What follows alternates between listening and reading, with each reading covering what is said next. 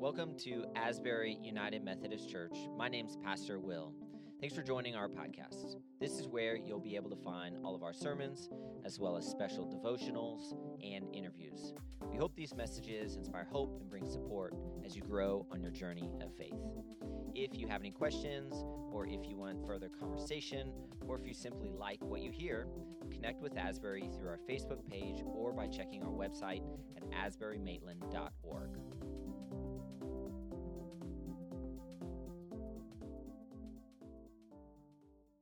Well, Doug Batchelor, in his book, Determining the Will of God, Determining the Will of God, Doug Batchelor tells the story of a farmer who was desperately trying to figure out God's will for his life. This farmer was a Christian, and so he wanted to know what God's will for his life was. And so every day, the farmer would be out in his field, and he would be working.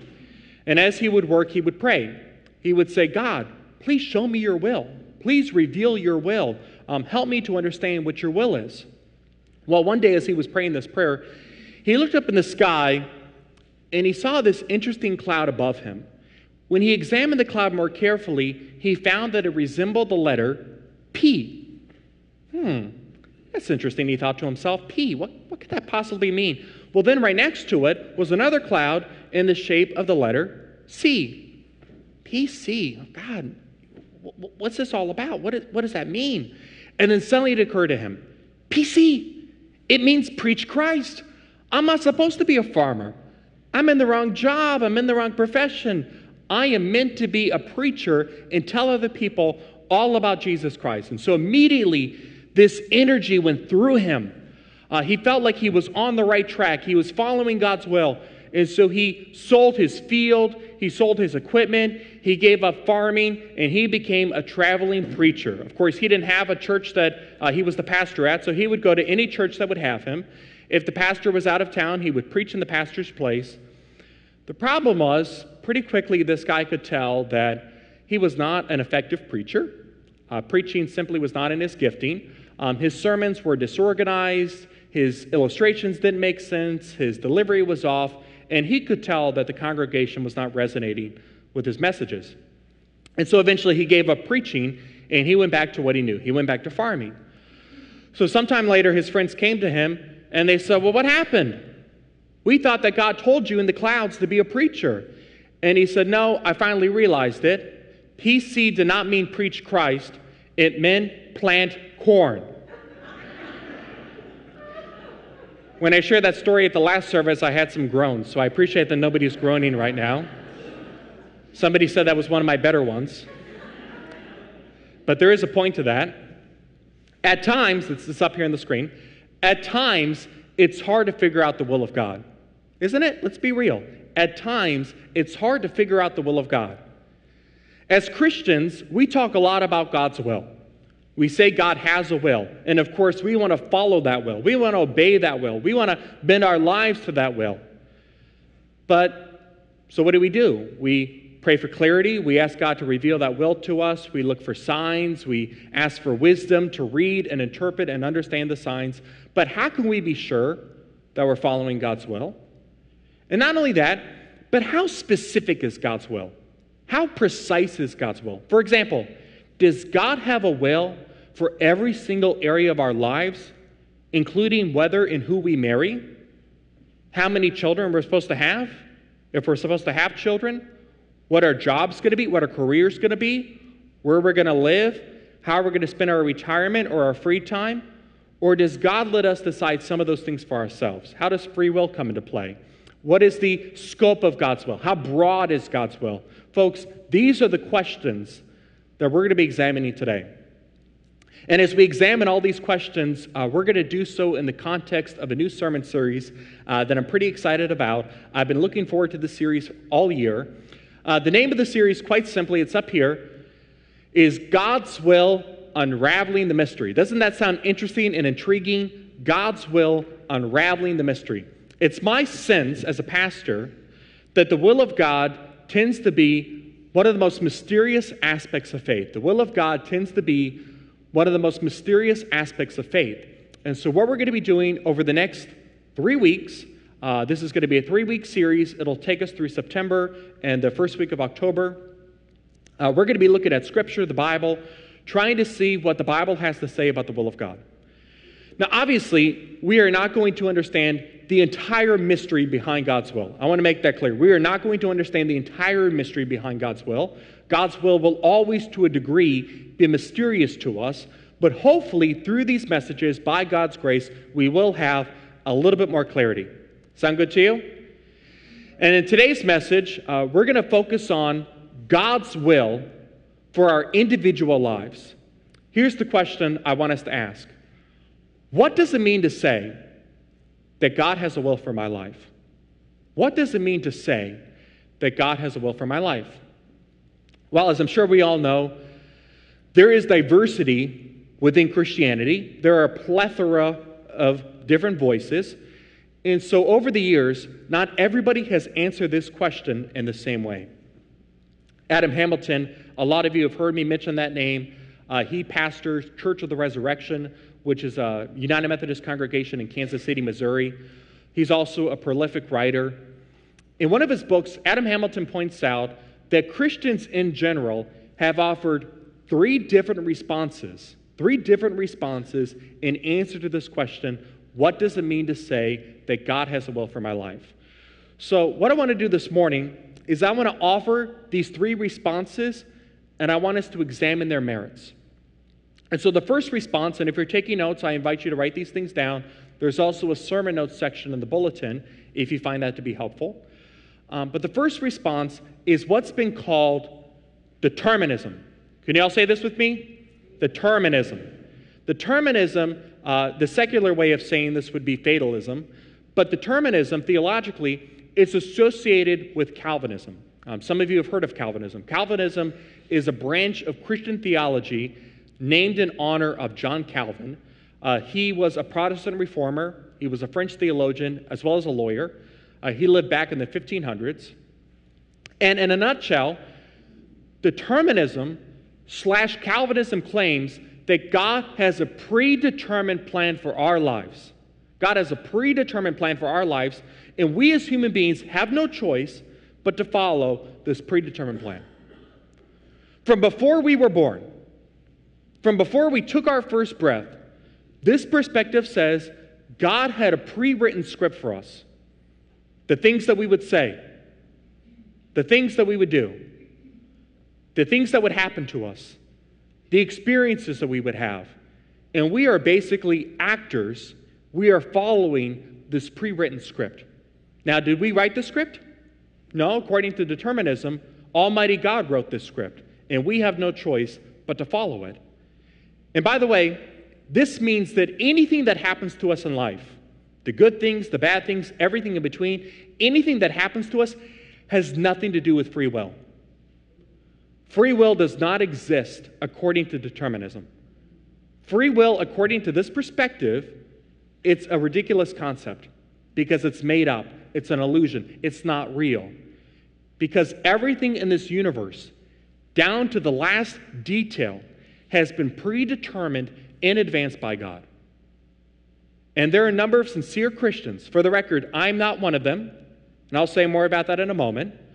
Uh, but there are a number of sincere Christians who believe that determinism is an accurate reflection of scriptural teaching and how God works in the world.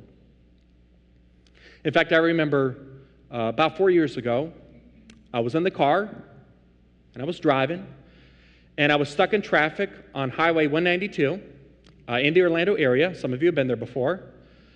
And so I was just kind of flipping through the various radio stations, and um, all of a sudden I came across this sermon that was being broadcast from Chicago. And so I started to listen to the sermon.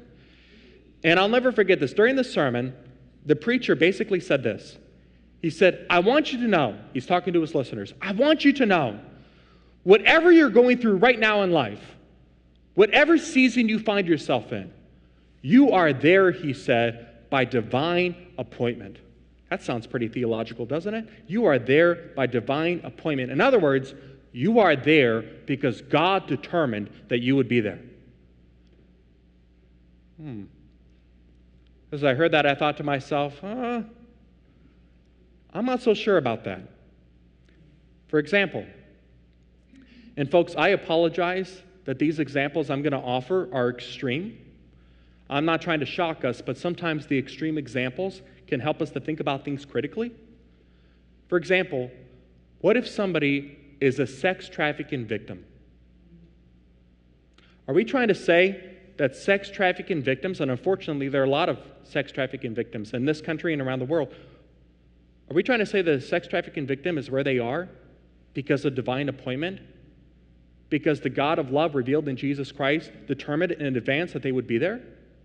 Instead of saying that they're there because of the horrible things that other people have done? Or what about Nikolas Cruz? That's a name we've been hearing on the news recently, right? Nikolas Cruz right now is on trial because of unspeakable things that he did at a South Florida school on Valentine's Day of twenty eighteen. Are we trying to say that Nikolas Cruz is where he is because of divine appointment instead of saying that he's there because of the choices that he made? You see, this is one of the main problems with determinism. And as I said a moment ago, determinism is not what I believe, and it's also not what the United Methodist Church teaches. One of the main problems with determinism, it's up here, determinism makes God responsible for every evil thing. If somebody is a sex trafficking victim, we're saying that God determined before that person was born that they would be a sex trafficking victim one day. If somebody is murdered, we're saying that God wrote into that person's script that he or she would be murdered. And if somebody is a murderer, if somebody commits murder, we're saying that God made that person commit murder. We're also saying that God is responsible behind every atrocity that has ever happened in this world. Like the Holocaust. Or September eleventh, two thousand one. We had the twenty-first anniversary of nine eleven last week. Again, to me that does not jive with the God of love that we have come to know in Scripture, revealed in Jesus Christ. A second problem, by making God responsible for every evil thing, it removes personal responsibility for our actions. How can we hold somebody responsible for committing a crime if our theology says God made that person commit that crime? They had no choice in the matter. How can we be mad at somebody for what they did if our theology says God's the one who made them do it? And then finally, a third problem with determinism, it robs life of any sense of meaning. It really doesn't matter what we do, because whatever we do, we've been programmed to do it. We're no longer human beings who make choices. Instead, we're basically robots. We're puppets on a string. That's not the overarching message of the Bible. And so to me, this perspective, as I said, it's not a great option, determinism. Well, a second perspective that Christians have come up with when answering this question, what does it mean to say that God has a will for my life? A second perspective is what we might call God's perfect plan. Now, unlike determinism, this perspective affirms free will. It says, yes, human beings are free, we make choices, but at the same time, this perspective says, God has a perfect plan for our lives. There's a certain way God would like your life to unfold, God would like my life to unfold. God has a perfect plan when it comes to every single area, including whether and who we marry, how many children we're supposed to have, if we're supposed to have children, or where we're going to live, what our job's going to be, how we're going to spend our retirement. God has a perfect plan for all of this, and God's desire is that we would use our free will to follow this perfect plan. Now, we don't know the details of this perfect plan. Only God knows all the details, so it's incumbent upon us to pray and to seek God and to ask God to reveal those details to us. Now, the upside to this perspective is that it affirms free will. It also says that, he, that God has an interest in human beings and in human lives, which is good. The downside to this perspective, the major downside, is that if we step away from God's perfect plan in just one area, it could mess up the whole thing. For instance, let's say that I'm a senior in high school.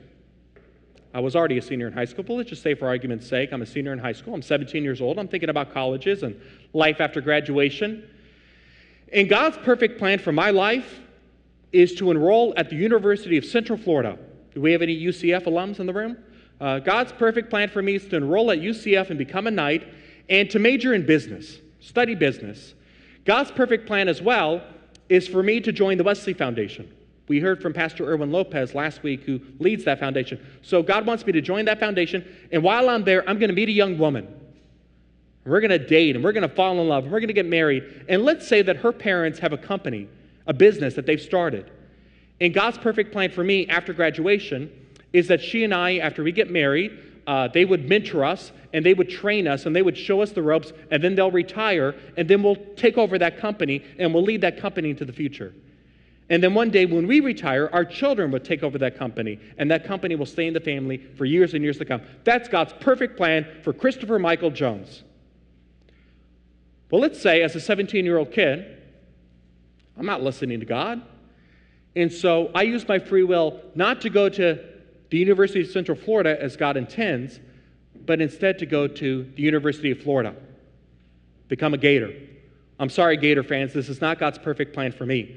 So I'm in the wrong school, and because of that, I don't meet the person I'm supposed to marry. Maybe I marry somebody else. I'm also in the wrong job, aren't I?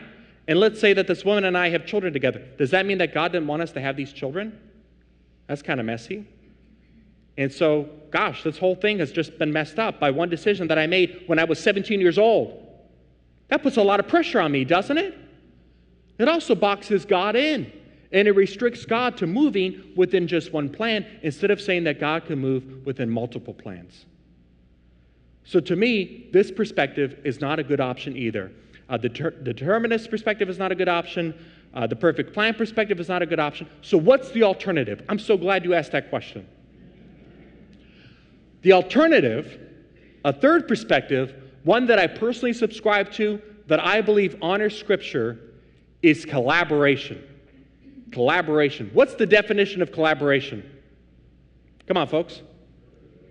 To work together, to partner with somebody, to join with somebody, to lock forces with somebody. And when it comes to the story of our lives, this is how I believe God works. You see, it's not that God has a predetermined script that he forces us to follow. And it's not that God has a perfect plan, and if we screw up in one area, well, then we screwed up the whole thing.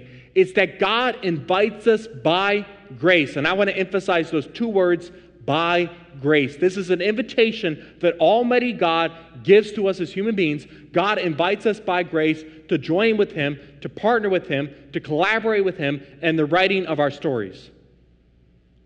Now, God could have a general outline of what he would like our life to look like, how he would like our life to unfold. However, God also expects us to use our freedom. And I want to be clear, free will is not something that we have generated ourselves. Free will has been built into us by God because it's a corollary of love. God expects us to use our freedom to fill in some of the details and take advantage of the opportunities God puts before us each day. Collaboration. And above all, of course, God's desire as you and I live our lives is that we would seek God, that we would follow God, and that we would obey the great commandment to love God, love our neighbor. There are many examples of collaboration that we find in the Scriptures.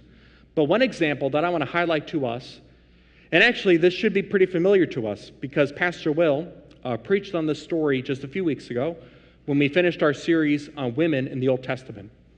That would be the story of Esther. Esther. Uh, if you're not familiar with the story, uh, maybe you missed that message. Esther's story takes place four hundred seventy years before Jesus, four hundred seventy B C or so, give or take a few years. Now, uh, what had happened during this time is the Persian Empire, this was after the Babylonians, the Persian Empire had come in and conquered the area where God's people were living um, and taken it over. And so Esther was this young Jewish woman, and she lived within the Persian Empire. And the king at this time was this guy by the name of Xerxes, King Xerxes. Now, King Xerxes had a larger-than-life personality. He had a reputation for getting what he wanted. He didn't like it when people stood up to him. And so at the beginning of the story, Xerxes feels as if his wife disrespects him. Now, in truth, she does not disrespect him. She simply recognizes herself as a human being and does not allow Xerxes to dehumanize her. But because of his patriarchal attitudes, his chauvinism, his sexism, he feels as if she disrespects him. And so he banishes her. Actually, it's a little bit ambiguous as to what happens to her. We don't know if she was executed. The way the text reads, it seems as if she's banished. And so he banishes her. Well, then he wants a wife. And so he creates this empire-wide beauty pageant. This is an amazing use of tax dollars, this, this empire-wide beauty pageant in order to find a new bride. And so Esther, this young woman, she enters this pageant, this contest, and out of all the women, she is selected as the new wife of King Xerxes to replace the other woman who was banished. Well, then what happens as the story develops? There's a bad guy. Every good story has a bad guy, right? Do you remember the bad guy's name, the villain? Haman. Haman does not like the Jewish people. He cannot stand them. He hates them. He wants nothing more than to see them wiped off the earth. So he comes up with this plot, this incredibly twisted plot to annihilate all the Jews living in Persia. And he gets his boss, Xerxes, because Haman is Xerxes' right-hand man, to authorize all this. Xerxes does, not knowing that Esther is Jewish. So then what happens later on is Mordecai, another important figure. Uh, he's Esther's cousin who has helped raise her. He sends a message to Esther pleading with her. He says, listen, you, you got to use your influence and you got to use your position as queen to speak to your husband and to get him to change his mind. At first, Esther doesn't want to do it. She knows that Xerxes is a loose cannon. He's a wild card. He doesn't like it when people stand up to him. Gosh, he already banished his first wife. What if he banishes Esther? Or what if he kills her? So she hesitates. She gets cold feet. That's when Mordecai sends this reply. This is from Esther chapter four, verses thirteen and fourteen. This is one of the most powerful passages in the entire story, if not the most powerful passage, in my opinion, of the entire story. Mordecai sent this reply to Esther. Don't think for a moment that because you're in the palace, you will escape when all other Jews are killed. If you keep quiet at a time like this, deliverance and relief for the Jews will arise from some other place. When you and your relatives will die, who knows if perhaps you were made queen for just such a time as this? This is a powerful moment of collaboration. Esther has a choice. God has built freedom into her. She can choose to ignore what's happening, which is not what God wants. Or she can use her influence, speak to the king, and maybe God's people will be saved. And I love how Mordecai puts it. He says, hey, Esther, if you keep, if you keep quiet at a time like this, in other words, if you choose not to collaborate with God, we might say, relief and deliverance for the Jews will arise from some other place. I mean, come on. Yes, God gives us freedom, but God is also sovereign, and ultimately, you know, they're going to be saved. But who knows if perhaps you were made queen. And notice, by the way, that phrase is in the past tense, or the passive voice. It's not that she made herself queen, she was made queen. Yeah, Xerxes made her queen, but again, in an ultimate sense, God made her queen.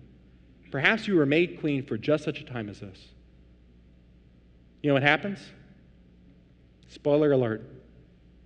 Esther speaks to the king. God's people are saved. That's one example of collaboration in Scripture. And there are many examples we could talk about, but you probably want to leave at some point this morning. That's one example of collaboration in Scripture where God honors human freedom. And God also invites us to partner with Him, to collaborate with Him in the writing of our stories. Folks, far too often, we don't respond to God's gracious invitation to collaborate with Him in the writing of our stories. And consequently, we settle for far less than God intends. This happens every day. The year before I became a pastor, I was living in Kentucky, and I was working on a pastoral counseling degree. Well, one night my friends and I had been studying, and it must have been midterms because I remember we were studying all night, and we got tired, and we decided to put down the books and to go to a local Applebee's, because after a certain hour, Applebee's has half-off appetizers. And, of course, we were in school. We didn't have a lot of money. And so, yeah, we can go out to eat and enjoy some half-off appetizers and take a break from study. So we go to the Applebee's, and the hostess is there and sets us at our table. Well, we must have waited for about twenty minutes for a server to come by, but the server never came. So I thought, well, maybe there's some confusion. Maybe there's some miscommunication. Nobody knows we're sitting over here. So I went to go find the hostess, but the hostess was gone.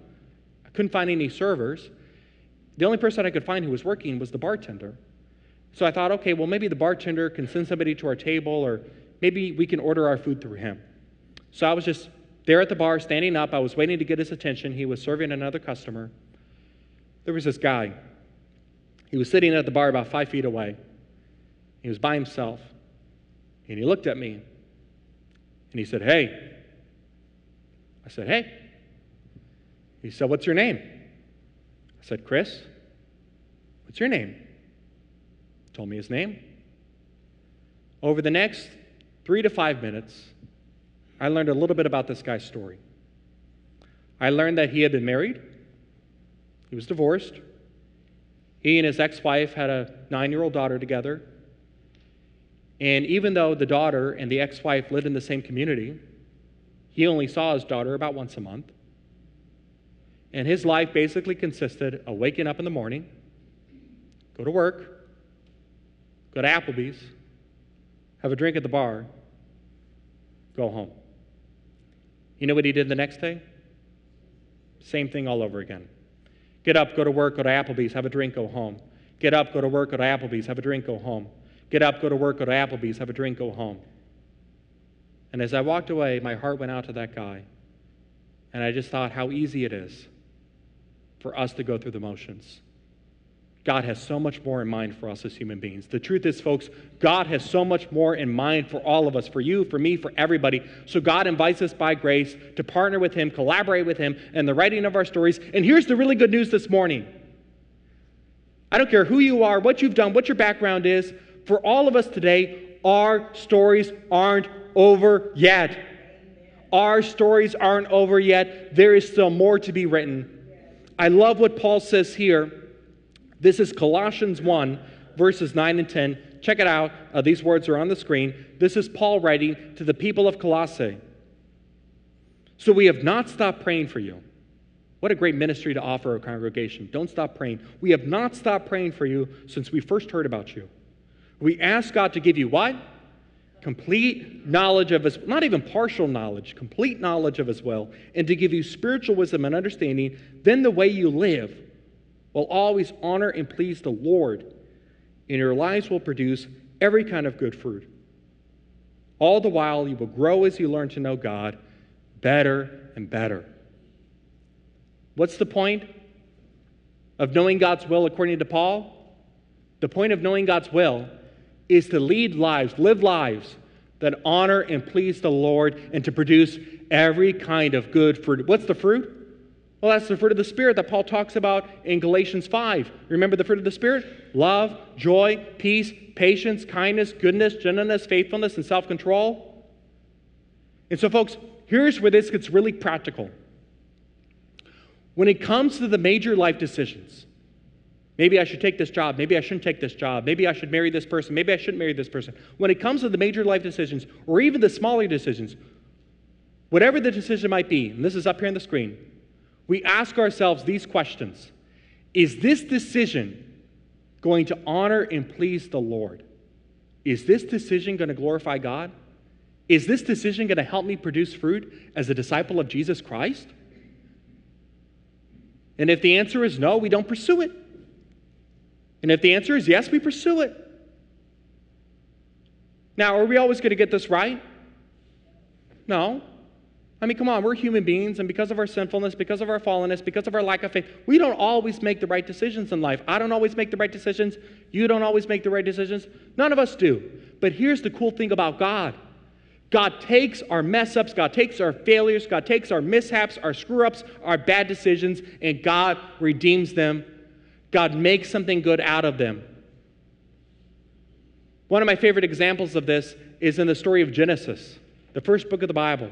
God comes to this guy named Abraham. At the time, his name is Abram.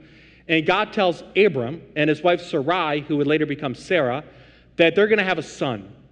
And that through this son, all the nations of the earth would be blessed. This was the start of the people of Israel.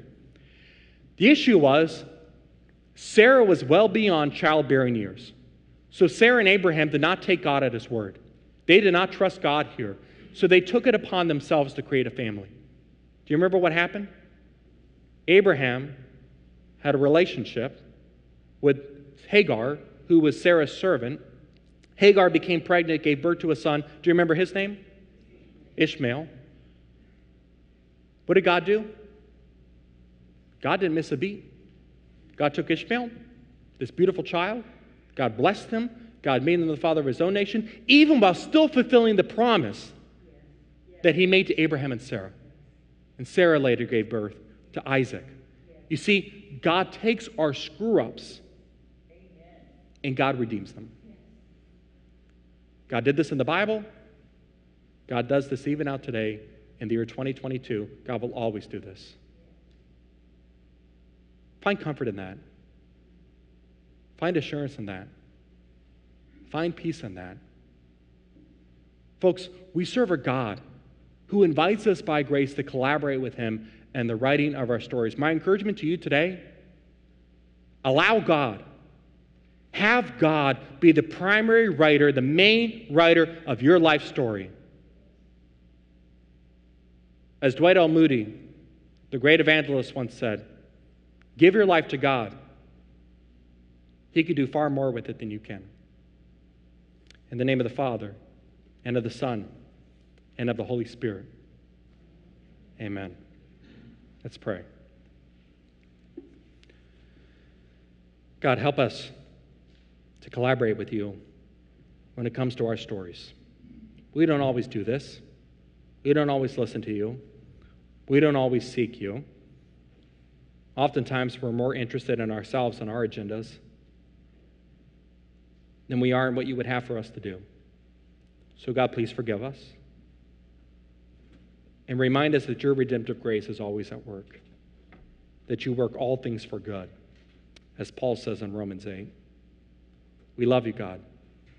We praise you. Thank you for your love for us. In Jesus' holy name we pray. Amen.